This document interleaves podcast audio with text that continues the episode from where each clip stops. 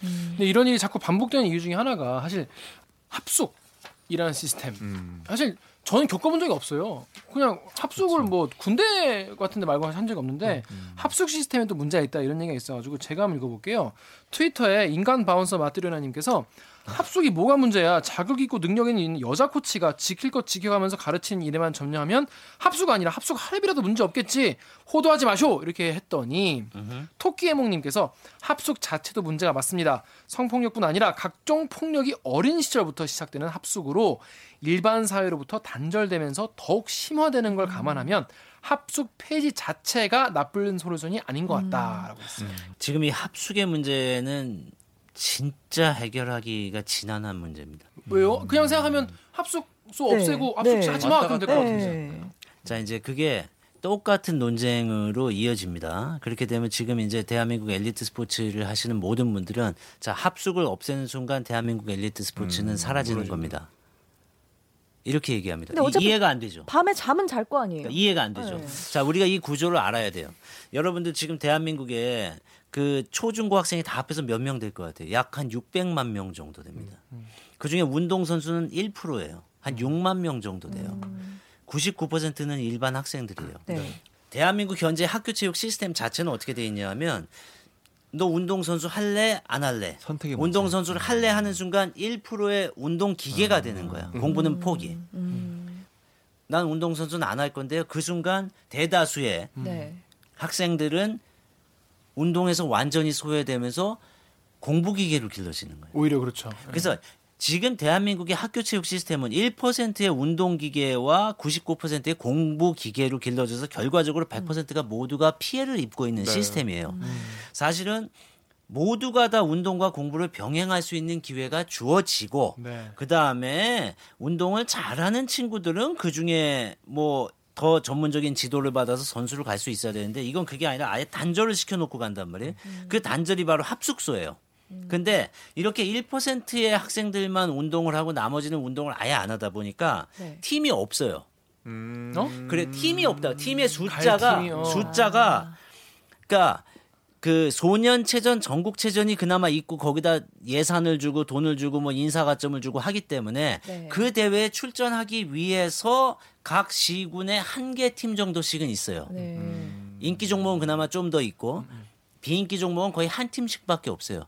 그러니까 게임을 할 수도 없고 네. 게임을 하려면 그래서 학기 중에 토너먼트를 하는 거예요. 음. 예를 들면 그 전국에서 다 모여야 되니까 어디 한 군데를 정해서 거기 다 모여서 뭐 열흘 동안 시합을 한다 네. 이렇게 되는 거예요.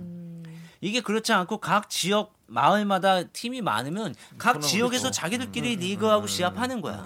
그 중에 제일 잘하는 팀 모여서 전국 대회 한 번 정도 하면 되는 거예요. 네. 슬램덩크 알죠? 슬램덩크. 네, 네. 그게 정확하게 그 지역 예선하는 거예요. 능남과 북. 예, 전국 대회 한 번 나가려고.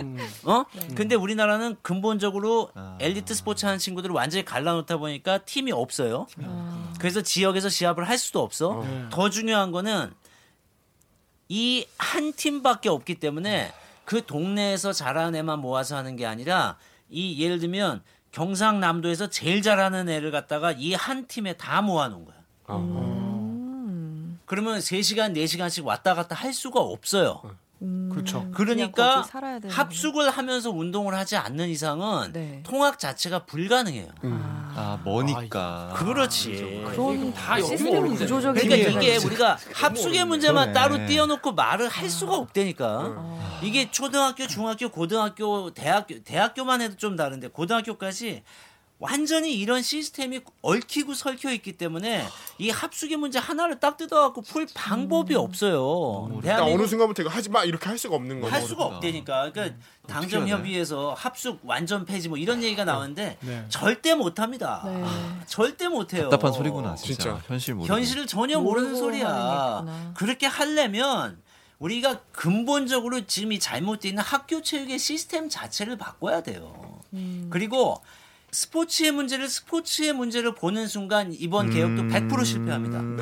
이게 왜 우리에게 정말 중요하냐면 학교 체육에서 이 모든 문제가 다 시작된 건데 네. 학교 체육을 정상화시킨다는 게 체육의 정상화가 아니라 지덕체로 대한민국 교육을 정상화시키는 정상화. 거예요. 네. 근데 우리는 지금까지도 대한민국 사회는 이걸 체육계의 문제를 보고 있어요. 저도 그렇게 안 봤어요. 풀립니다. 이 문제는 절대 풀리지 않아요. 이 99%의 우리 아이들이 미래 세대가 완전히 입시 기계로 키워지고 있는 이 현실을 대한민국 사회 전체가 스카이캐슬이라니까. 그래서 전 음. 이거를 우리가 인정하지 않고 이게 체육계의 문제려니 하고 자꾸 체육의 문제를 지역적으로 해결하려고 하는 순간 이건 전혀 안100% 맞는 실패합니다. 99%는 이런 현실을 잘 모르니까. 그렇죠. 모르니까. 왜냐면 난. 소외돼서 살았으니까 이건 모르니까. 내 인생과 아무 관계 없었으니까. 나도 몰랐어. 아예. 네. 그러니까. 언론 보도도 그런 게 좀 나와야겠네. 맞아요. 무조건 뭐. 체육계 안에서 네. 뭐 민주화 이게 아니라 아, 체육 네. 지금 교육의 뭐 썩어 문제로. 빠진 체육계 맨날 체육계만 어, 그런 식의 보도로는 하는데 제가 영국에서 교환 학생을 하면서 봤던 아주 사소한 사건이지만 놀랐던 게 대학교 그냥 보통의 대학교예요. 대학교 체육관 갔는데 체육관에 이렇게 메달리스트 사진이 이렇게 붙어 있는 거예요. 음. 그러니까 얘네들이 근데 그 학교가 한 체대 이런 게 아니에요. 그냥 일반, 일반 대학이야. 대학교. 그리고 또 네. 그런 뭐 특별한 선수단을 운영하는 것도 아니야 우리나라처럼. 음. 근데도 불구하고 그냥 일반 학생, 뭐 화학과, 아. 뭐 물리학과, 그러니까 선수 특기생으로 어, 들어 특기생이 체육 아니라 특기생이 자기 아니고 공부 다 하면서도 자기 그냥 취미로 취미로 운동을 했는데 뭐 어떤 메달로 리스트로 붙어 있는 출전하는 사진들이. 네, 네. 그 보- 되게 놀랐거든요.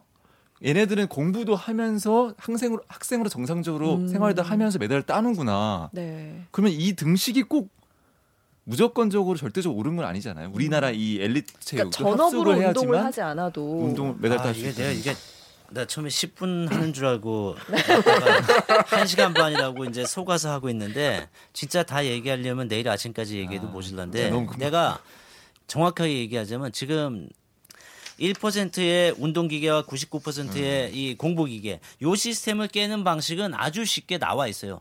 미국과 일본이 굉장히 좋은 모델이 되는데 미국은 NFHS라고 해서 고등학교 체육을 총괄하는 그 교육 기구가 있습니다. 스포츠 기구가 아니라 교육 의 기구예요. 그 다음에 대학의 NCAA라고 있어요. NCAA. 그래서 그 두 건물이 인디애나에 붙어 있습니다. 건물 두 개가 붙어서 무지개 다리로 이렇게 연결돼 있어요. 공부를 못하면 성적 4.0 GPA 만점에 2.0을 받지 못하면 뭐 메시, 호날두, 뭐 마이클 조단, 르브론 제임스라도 게임 못 뜁니다. 어. 못 해요. 자, 간단하네. 근데 지금 대한민국과 결정적인 차이죠. 대한민국은 빵점 받아도 대학 갑니다. 운동만 잘하면. 네. 미국은 공부 안 하면 공부와 운동을 병행하지 않으면 운동을 할 수가 없습니다. 이게 결정적인 차이예요. 자, 근데 내가 뭐 합숙 얘기한 것처럼 이 모든 문제를 한 번에 풀 방법이 없잖아요. 네. 네. 지금 대한민국에서 그 대학 스포츠 협의회라는 조직이 만들어졌고요. 네.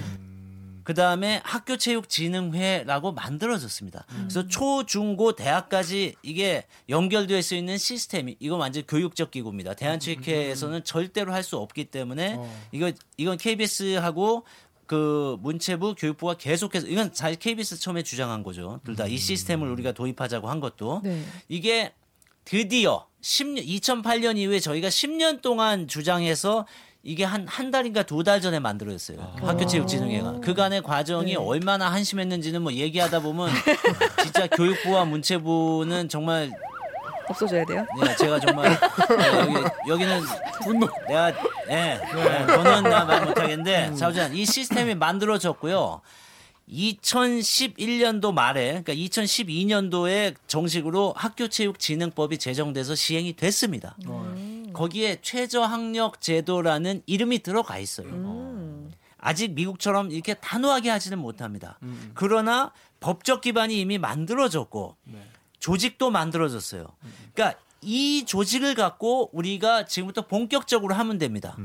그리고 이미 학교 스포츠 클럽, 학교 스포츠 클럽은 일반 학생들이 이제 스포츠 클럽을 뛰는 거예요. 네. 네. 야구부, 뭐 농구부 이런 친구들이 수업하고 자기들끼리 모여서 그렇죠. 하면서 네. 이제 그 교육청, 지역 교육청에서 하는 리그에 참가하고 전국 대회에 또 참가하는 네. 슬램덩크 방식으로 하는 시스템을 우리가 도입을 했어요.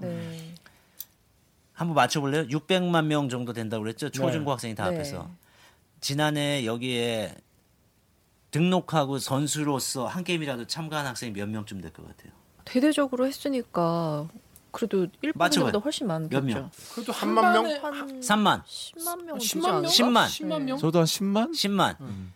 이미 지난해 기준으로 50만 명 넘었어요. 어이구.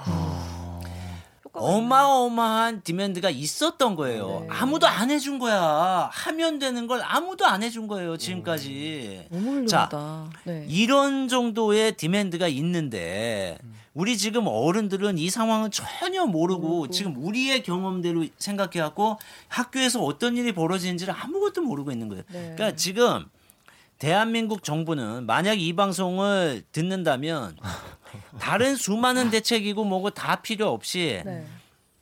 학교체육진흥법에 근거해서 초중고 학교체육진흥회와 대학 스포츠 협의회를 통해서 공부와 운동을 병행하면서 운동 선수 생활도 할 수 있도록 하고 일반 학생도 누구나 참여할 수 있도록 만드는 이 시스템만 그냥 지속적으로 지원하고 활용하면 한 10년만 있으면 대한민국 스포츠계의 문제는 근원적으로 해결이 될 겁니다. 그런데 지금도 앉아갖고 뭐 엉뚱한 소리만 하고 있어요. 무슨 뭐 인권 윤리센터를 만든다.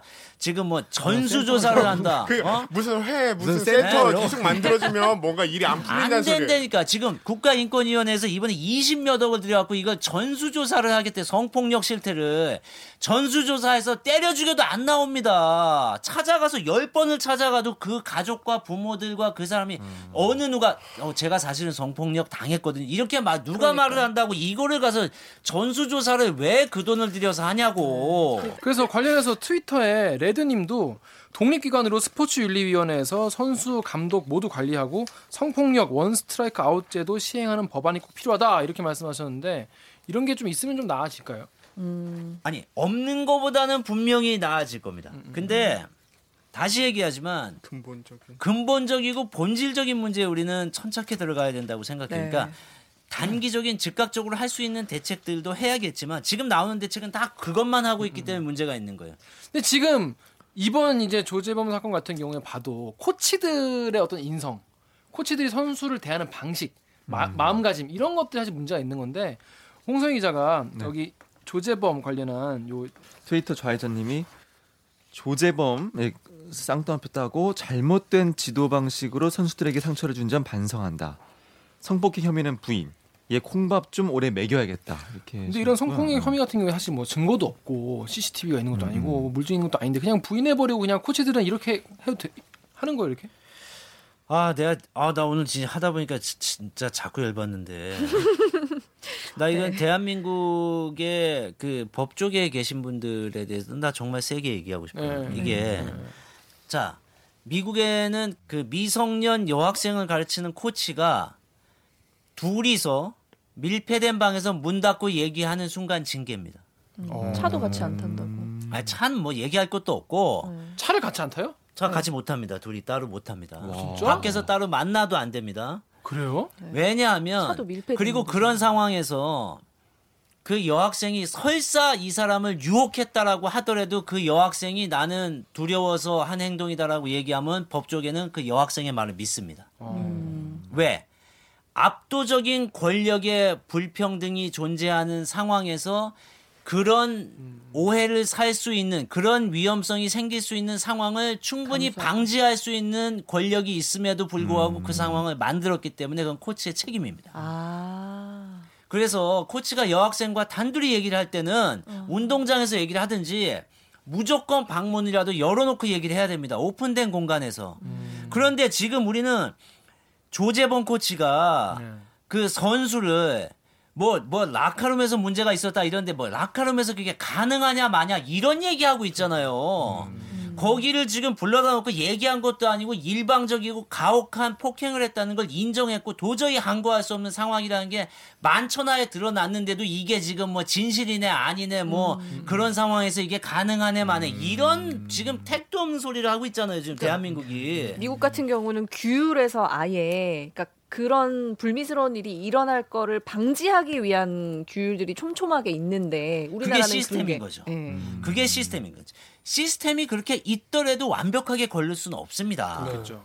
다만 그 시스템이 있음으로 해서 이런 위험성을 사전에 걸릴 수 있는 건 최대한 걸러내는 것이.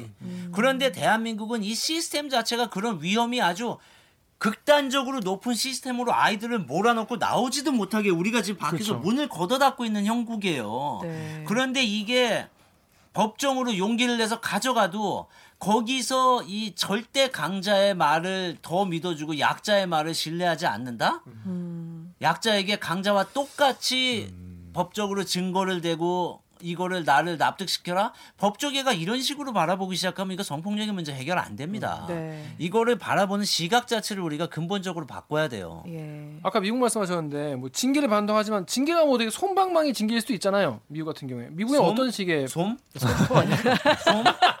아, 나 불에 진짜- 적신 나- 쇠로 돼 있는 솜. 아 진짜 후배만 아니면 이번에 미국 체조 협회에서 그 의사가 음, 어. 그 선수들에게 지속적으로 네, 성폭력을 진짜 봤어요. 했죠. 네. 체조 협회는 파산입니다. 음. 파산. 그다음에? 음. 예. 징벌적 배상을 하게 돼 있어요. 징벌적 보상을 하게 돼 있어요. 법원이 그렇게 합니다. 음. 대한민국처럼 뭐 이거는 이런 문제가 있으니까 뭐 500만 원, 3천만 원 이런 얘기를 하는 게 아니에요. 이걸 관리 감독을 못한 기관은 파산입니다. 파산. 아. 그 미국은- 예. 의회 건 파산. 것처럼. 예, 그 이번에도 그 네. 액수가 지금 56억 우리가. 생각할 수 네. 없는 액수가 나왔죠. 네. 미국에서는 그게 상식입니다. 징벌적 배상. 56억? 네. 예. 예천군 의회에다가 아예 걸었어요. 미국에서 지금 변호사가 그렇게 걸었죠. 아, 그거. 걸었어요. 그렇기 때문에 지금 우리나라처럼 뭐 교장 선생님이 이, 이 문제가 왔는데 학부모가 어 좀 이게. 이러니까 네. 아유 그럼 덮읍시다. 네. 교육청에도 아이고 이거 이게 응? 학부모끼리 우리 덮기로 했으니까 그 이 이런 뭐 성폭력 이런 거는 그냥 없애고 일신상의 사유로 그만둡니다. 이렇게 합시다. 그래서 그 사람이 다음에 또 딴 데 가서 또 이번에 그그 한수원에서도 여자 축구에서 똑같은 일이 있었죠. 네, 네. 그럼 이제 징벌적 보상이 두 배로 가는 거죠. 음. 또 피해자를 만들었잖아. 음. 그러니까 있을 수 없는 일이에요. 자주간 공적으로 문제가 제기되는 순간 공적으로 모든 기록을 남겨야 돼요. 어떻게 처리가 돼? 그걸 남기지 않으면 그 조직은 걸렸다 하면 파산이에요. 그러니까 이 문제를 어떻게 얼마나 중하게 바라보느냐가 사실 재발과 재범을 막는 건데 근데 지금 안 그래도 지금 어, 예. 지금 들으면서 계속 저도 더 빡치는데 강 기자 지금 말 끝나 말을 한 김에 저희 아니야 3번에 좀 빡이 보면 부족해. 빡이 부족해. 더 빡쳐요. 알겠어. 철퇴, 철퇴라는 용어 위해서 써주세요. 송? 선배. 아, 그러면 어떡하냐는 얘기죠. 강명 기자 여기 3번 트위터랑 인스타 댓글 좀 읽어주세요. 예, 트위터에 간양님께서 한건 남겨주신 댓글입니다. 미국 스포츠계 성폭행범 레리 나사르 징역 360년. 조재범 사건은 얼마나 판결이 나오는지 보자. 이러니 개한민국이라는 소리가 나오지. 그 미국 같은 경우 이렇게 와. 징역을 세게 때리나요? 나사르. 어, 이게 나사르가 아마 최종적으로도 백 몇십 년이 아마 나왔을 겁니다. 그러면서 누구예요 판- 이 사람? 진짜. 알고. 이 사람이 그 체조 아. 체조 협회의 의사입니다. 선수들을 네. 뭐 이렇게 뭐 치료해주고 뭐 아픈 거 돌봐주고 한다는 명목으로 명목으로. 하면서 이제 추행을 지속적으로 해온 거죠. 어. 근데 이 사람이 이번에 들통이 났는데 판사가 여기서 이 사람한테 마지막으로 한 얘기가 있죠. 당신은 다시 이 세상 밖으로 나올 권리가 없다라고. 어, 소름 끼쳤어. 재판정에서. 예. 자, 우리 봅시다. 나는 대한민국 법조계가 우리 진짜 법이 약한가, 너무? 우리 아니 법이 약한 게 아니라 이 우리가 이 아니, 이- 사안을 바라보는 시각이 시각이 너무 다르죠. 다른 거예요. 너무 가볍게 바라보. 근본적으로 시각이 다른 거지. 얼마나 가벼운지 다음 인스티 데- 댓글 읽어주세요. 인스티디에 이제 익명으로 남겨주신 댓글인데 초범? 근데 몇 년 동안 상습적으로 권력 이용해서 선수들 폭행하다가 이번에 고소당한 건데 초범인 게 선고에 영향을 미친다면 진짜 충격이다. 어떤 법률 관계자가 조재범이 초범인 점이 감안될 수 있다. 뭐 이런 인터뷰 했나 봐요. 나 충분히 그럴 수 있는 상황이. 아 맞아. 우리는 그런 수 있을 것 같아요. 어, 지금. 법조 기자로서 어, 어, 떻게 봐요? 이- 뭐 이런 케이스 참뭐 많이 보지 않았겠지만 저, 자, 자, 제가 그 최근에 봤다는 그 판결문 좀 봐볼게요. 그 음, 어, 몇, 그래. 몇 년형이 나왔는지. 아니 조금 더 빡친 상태에서 봐야지 지금 빡이 빡이 근데.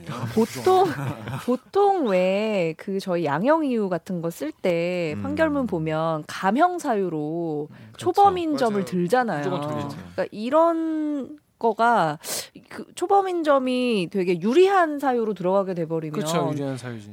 그게 그 우리나라는 근절될 이렇게 수 있을까? 이렇게 우리나라 이게 초범이니까 되게 얼마 안 받을 거다 이런 식으로 지금 예상을 하고 있는 거고 실제로 그런 경우가 많이, 많이 있었고. 판결문을 봤는데 음. 아까 그 16에서 17세 사이에 미성년 여자 선수를 성추행한 몇 배구, 명이나? 배구 감독이신데 몇 명이나 서너 명 정도를. 성추행한 상습 성추행하신 분, 강제 추행하신 분인데 하신 분이라고 1심에서는 하지 징역 2년의 실형이 나왔어요 일단 네. 그래도 징역 2년의 실형 네. 근데 항소심에서 이분이 형이 너무 무겁다고 항소를 했는데 네. 징역 3년을 나오긴, 나오긴 나왔는데 집행유예 4년이 나온 거야 아, 그러니까 한마디로 풀려난 미치겠네. 거지 풀려난 거네. 근데 참작 사유가 뭐냐면은 범행 이전까지 아무런 전과가 없다 초범. 초범이다. 아, 그렇지. 그리고 추행 정도가 중하지 않다. 그리고 일부 피해자로부터 용서를 받거나 또 선처를 그 피해자들이 하고 있다. 그게 바로 전형적인 패턴이에요. 예, 이게 조금 놀랍네. 항상 피해자. 피해자들이 선처를 탈원하고 있다. 그리고 성실하게 가정생활과 생활을 유지해왔던 점이 긍정적인 요인이다. 이렇게 해서 이 생업은 유지해왔겠지. 내가 저별 문제의식이 없었는데 이제 말씀을 듣고 보니까 진짜.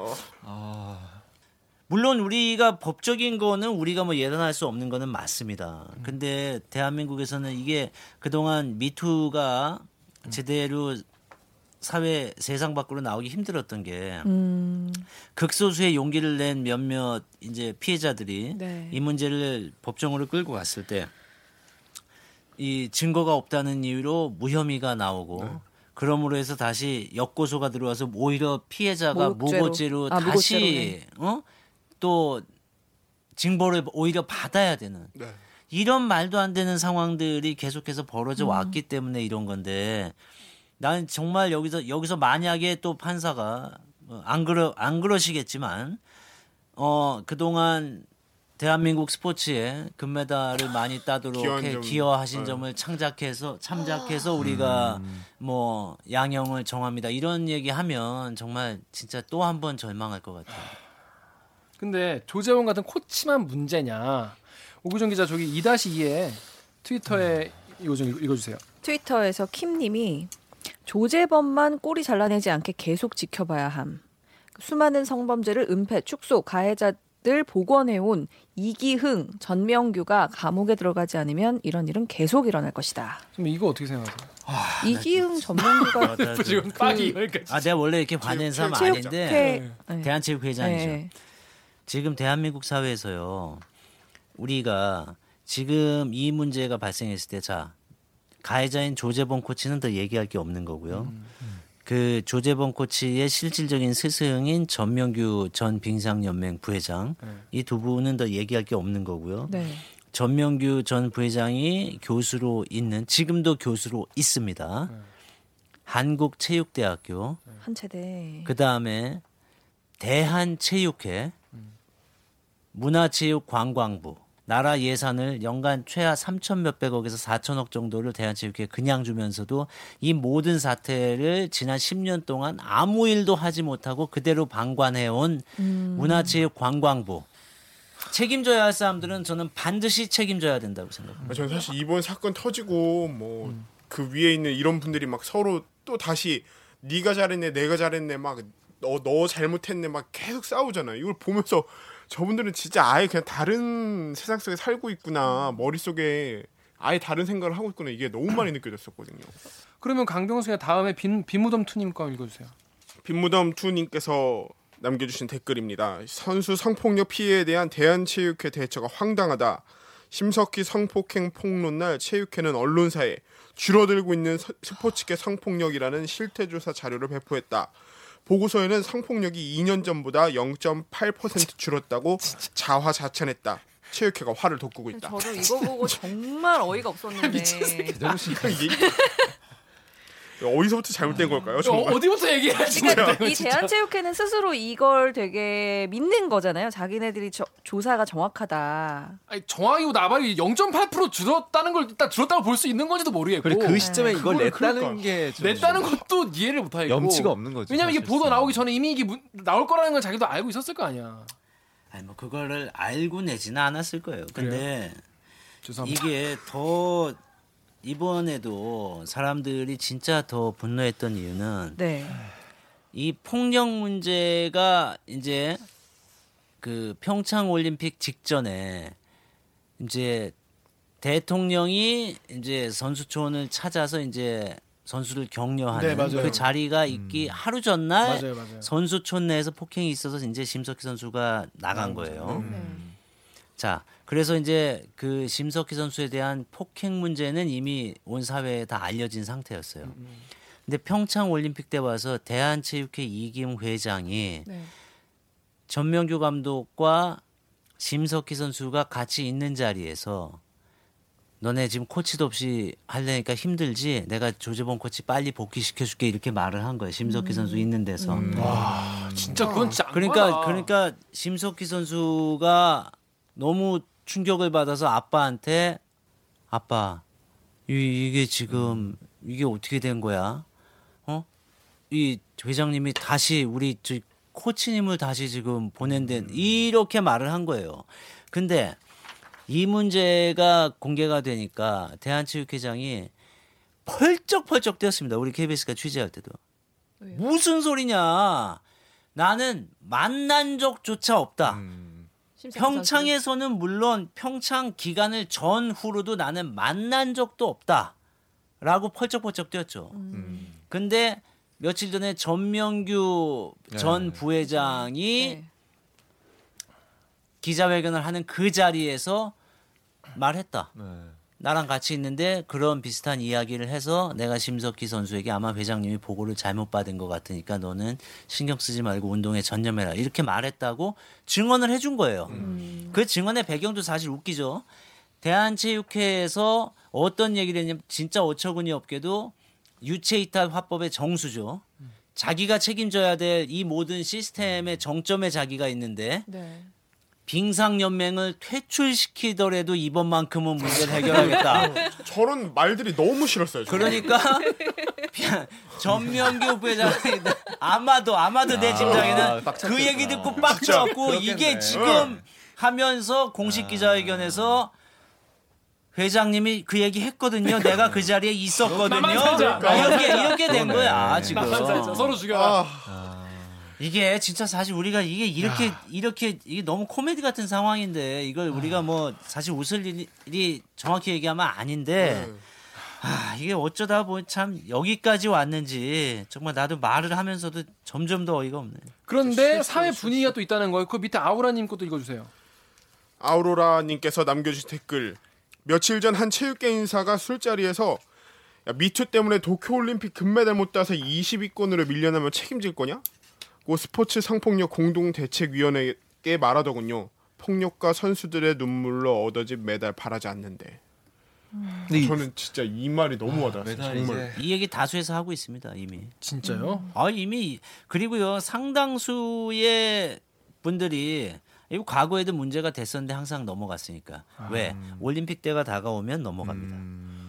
하, 금메달을 따야 되니까 금메달을 따야 되니까 그리고 근데- 또 막상 금메달을 따고 국민들 막 좋아하고 뭐 이러면 또 잊혀지는 거죠. 근데 진짜 그럼 언론들도 정말 책임 있는 거 아니에요? 어, 책임 있죠. 정말 막 금메달 못 따면 진짜 막 별로 취급도 안 하고 아, 금 이- 이날리 치는 거 사실 언론들이 되게 많이 금메달, 금메달 어뭐 이런 그거에 거. 더 호들갑 떠는 거 언론도 책임 있는 거네. 제가 이 문제도 내가 이것도 분명히 하나 이건 좀 차분하게 짚고 넘어가야 될 필요가 있습니다. 금메달은 굉장히 중요한 겁니다. 우리가 금메달 자체를 폄하하는 생각을 해서는 절대 안 돼요. 정말 한 인간이 자신의 모든 것을 바쳐서 정말 최선을 다해서 노력해서 그 경쟁에서 이기고 세계 최고가 된 거예요. 문제는 자꾸 우리 사회에게 지금 대한체육회와 대한민국의 엘리트 스포츠인들이 공포감을 주는 거구나. 필요 없는 질문을 강요하는 거예요. 네. 금메달이야 인권이야. 이 자꾸 이 질문을 강요하는 거예요. 이거는 그렇게 대립적인 게 아니고 금메달과 인권은 우리가 정말 다 중요하고 이 소중한 가치를 우리 사회에서 우리가 잘 안고 갈 수 있는데 금메달 지상주의에 빠져 있는 대한민국 엘리트 스포츠계가 자 여기서 우리가 인권도 보장하고 애들 때리지도 않고 뭐 운동도 쉴 거 다 쉬고 이렇게 하면 금메달 못 따. 그러니 절대 안 돼. 이 시스템 무너지는 순간 다 죽는 거야. 이렇게 금메달 지상주의에 여전히 빠져갖고 지금도 이런 얘기를 이번에 이렇게 하면 20위권으로 물려나면 누가 책임질까? 이런 얘기를 하고 있으니까 그러네요. 그러니까 도쿄 올림픽이 얼마 안 남았다는 걸 사실 인질로 지금 자꾸 이렇게 그게. 협박이래요. 매번 인질 고지를 매번 그렇게. 인질로 강요죄. 그게 강요죄네. 강요죄 성립돼요? 고지를 통해서 공포감을 줬으니까. 그렇습니다. 협박. 자 오늘 이렇게 저희 방송 하고 나서 처음으로 이렇게 스포츠 이슈를 저 다뤄봤는데 근데 궁금한 게 있는데 어. 그런 게 있으실 것 같아요. 이게 2008년에 그 보도를 하셨는데 그러니까 딱 사실 10년 제가 만에. 그걸 봤는데요. 지금 control C control V를 해서 정말 똑같이. 해도 그대로 방송에 나가도 될 정도예요. 10년 동안 이제 여러분들이 나 찾아보시면 아실 거예요. 저희는 시- KBS니까 이게 가능하죠. 다른 데서는 뭐 이게 뭐 돈 버는 그런 게 아니잖아요. KBS니까 우리가 수신료 받으니까 이런 캠페인을 지속적으로 한 게 가능했겠지만 10년을 대한민국 이 스포츠 시스템을 바꾸자고 해서 노력해 왔는데 이번에 이 사건이 빵 터지니까 아, 난 도대체 지난 10년간 뭐 한 거지? 하는 굉장한 사실. 처음에는 저는 이렇게 거의 혼자 술하고 이러는 경우가 거의 없는데 제가 이거 터진 날 집에 가서 혼자 맥주를 혼자 밤에 마루에 앉아 혼자 맥주 마셨어. 내가 야, 이 너무 참담한 느낌. 이게 도대체 뭔가? 어? 이 KBS 같은 대한민국에서 그래도 상당한 영향력을 갖고 있는 이런 언론사에서 10년을 보도했는데 아직까지 이런 일이 또 다시 그냥 시간 여행하듯이 그냥 10년 전으로 돌아간 이 상황을 딱 보고 진짜 처음에는 정말 너무 참담했어요. 그리고 그, 그 지난 2008년에 우리가 보도했던 내용 중에 한 아버님이 저한테 헤어지면서 하신 말씀이 있습니다. 내가 정 기자에게 이 얘기를 해서 이 내용이 그냥 세상에 까발려지기만 하고 아무것도 변하지 않을 것 같으면 내가 당신한테 얘기하지도 않았을 거예요. 반드시 끝까지 음. 이 문제가 해결될 수 있도록 해주세요. 이렇게 저한테 말씀하시고 헤어졌는데, 네, 제가 더 말하기가 힘드네요 여기서는. 또 하면 되죠, 뭐. 또 해서 또 바꾸면 되죠, 뭐. 그렇지 않아요. 아뭐 그렇다고 안 할 수는 없죠. 없죠. 계속 해야죠. 아, 진짜 이번에 또 실패할 수는 없잖아요. 10년 뒤에 이런 일을 또 겪을 수는 없죠. 그게 그게 이제부터 네. 또 새로운 과제인 거니까. 그렇죠. 그렇습니다. 10년 동안 해봤는데 안 되고 또 10년 뭐 10년 전보다 조금은 나아졌겠지 0.8% 줄었대요. 야 이거를 진짜 이 진짜 개 진짜 개빡친다 이 얘기 진짜 이거를 진짜 분노 유발, 분노 지수 엄청 높아요. 0.8% 진짜 아, 아 야밤에 뭐 머리 아프네. 그렇습니다. 저희가 오늘 하여튼 얘기해봤는데 홍성 기자 해보니까 어때요? 우리 스포츠 얘기 처음 들어봤는데 아 정말 제가 너무 무지했던 것 같아요. 진짜 너무 나. 저 오늘 처음 듣는 얘기 너무 많았어. 아, 저는 가장 그 와닿았던 거는 체육계 성폭력 문제는 절대 체육의 문제가 아니다. 네. 교육의 문제로 바라볼 때만 해결 가능하다. 입시부터 대학 입시부터 메달까 메달 메달까지 그 전체 교육 과정을 바꾸지 않으면 안 된다는 게 너무 와닿았고, 근데 그만큼 또 너무 아득했어요. 어떻게 그 큰 시스템을 우리가 바꿀 수 있지? 그 많은 이해관계자 붙어 있는 이 큰 그 카르텔을 어떻게 부수지? 하, 이런 아득함도 들었어요. 예. 저는 진짜 그 오로라님께서 말한 것처럼 폭력과 선수들의 눈물로 얻어진 메달을 바라지 않는다 라는 마음이 저는 진짜 너무 와닿았어요. 아까 이거 보면서 너무 막 소름 돋게 와닿아가지고 그런 시스템과 그 선수들의 눈물이 지금이라도 정말 조금씩이라도 고쳐졌으면 진짜 간절히 바라는 이거는 기자 강병수가 아니라 스포츠 팬 강병수로서 네 정말 간절히 바라는 일입니다. 옥 기자는 어땠어요? 그 제가 좋아하는 영화 변호인의 명대사가 계란으로 바위를 치는 것 같아도 계란은 살아있는 거고 바위는 죽은 거다. 저희가 계속 그런 노력을 계속 하면 언젠가는 바뀌지 않을까 이런 생각이 들어요. 그렇습니다. 네. 아, 저도 같은 오늘 너무 처음 듣는 얘기도 많고 정말 선배 얘기 들으면 정말 막막하기도 하고 그런데 그래도 우리가 계속 해 가야죠 뭐 이거 어떻게 뭐 안 바뀐다고 네. 안 하면 안 하면 안할수 100% 안, 없죠. 네. 안 바뀔 거 아니야. 네. 우리 다, 노, 다 녹놓고 있으면 안 될 것 같고요. 네. 자 그러면 오늘 방송도 참여 방법 알려드리면서 어, 마무리하겠습니다. 기자님들 요즘 뉴스 안 봐. 기레기가 판을 쳐서 보기도 싫어. 싫어. 엉망진창 보도에 마음 상하셨던 적 있으신가요? 이 댓글 읽어주는 기자들에서는 기사를 쓴 기자의 속마음과 취재 뒷이야기를 풀어드립니다. 저희 방송은 매주 월요일과 목요일 유튜브, 팟빵, 아이튠즈, 팟티, 네이버 오디오 클립, KBS 라디오 앱 콩의 팟캐스트를 통해 업로드되고 매주 일요일 밤 10시 KBS 일라디오를 통해 방송됩니다. 오늘 저처럼 스튜디오에 자리에 소환하고 싶은 기자 혹은 다뤄줬음 싶은 기사가 있으시다고요? 그러면 reply. reply kbs at 아, 골뱅이라고 해야죠. gmail.com에 메일 주시거나 인스타그램에서 댓글 읽어주는 기자들을 검색해서 메시지 보내주시고요. 그리고 유튜브하고 팟빵 댓글도 1분에 한 번씩 새로 고침하면서 보고 있다고 합니다. 그러니까 열심히들 많이 보내주십시오. Wait a minute. Wait a minute. 뒤로 가기 누르시기 전에 혹시 잊으신 건 없으신가요? 오늘 방송이 괜찮았다 혹은 댓글 읽어주는 기자들을 다른 사람에게도 널리 알리고 싶다 생각하셨다면 좋아요와 구독 버튼도 잊지 말고 꼭 눌러주세요. KBS 뉴스 좋았어! 또 만나요. 아, 꼭. 이 파트는 잘 적응이 안 되네. 고생하셨습니다 선배. 고맙습니다.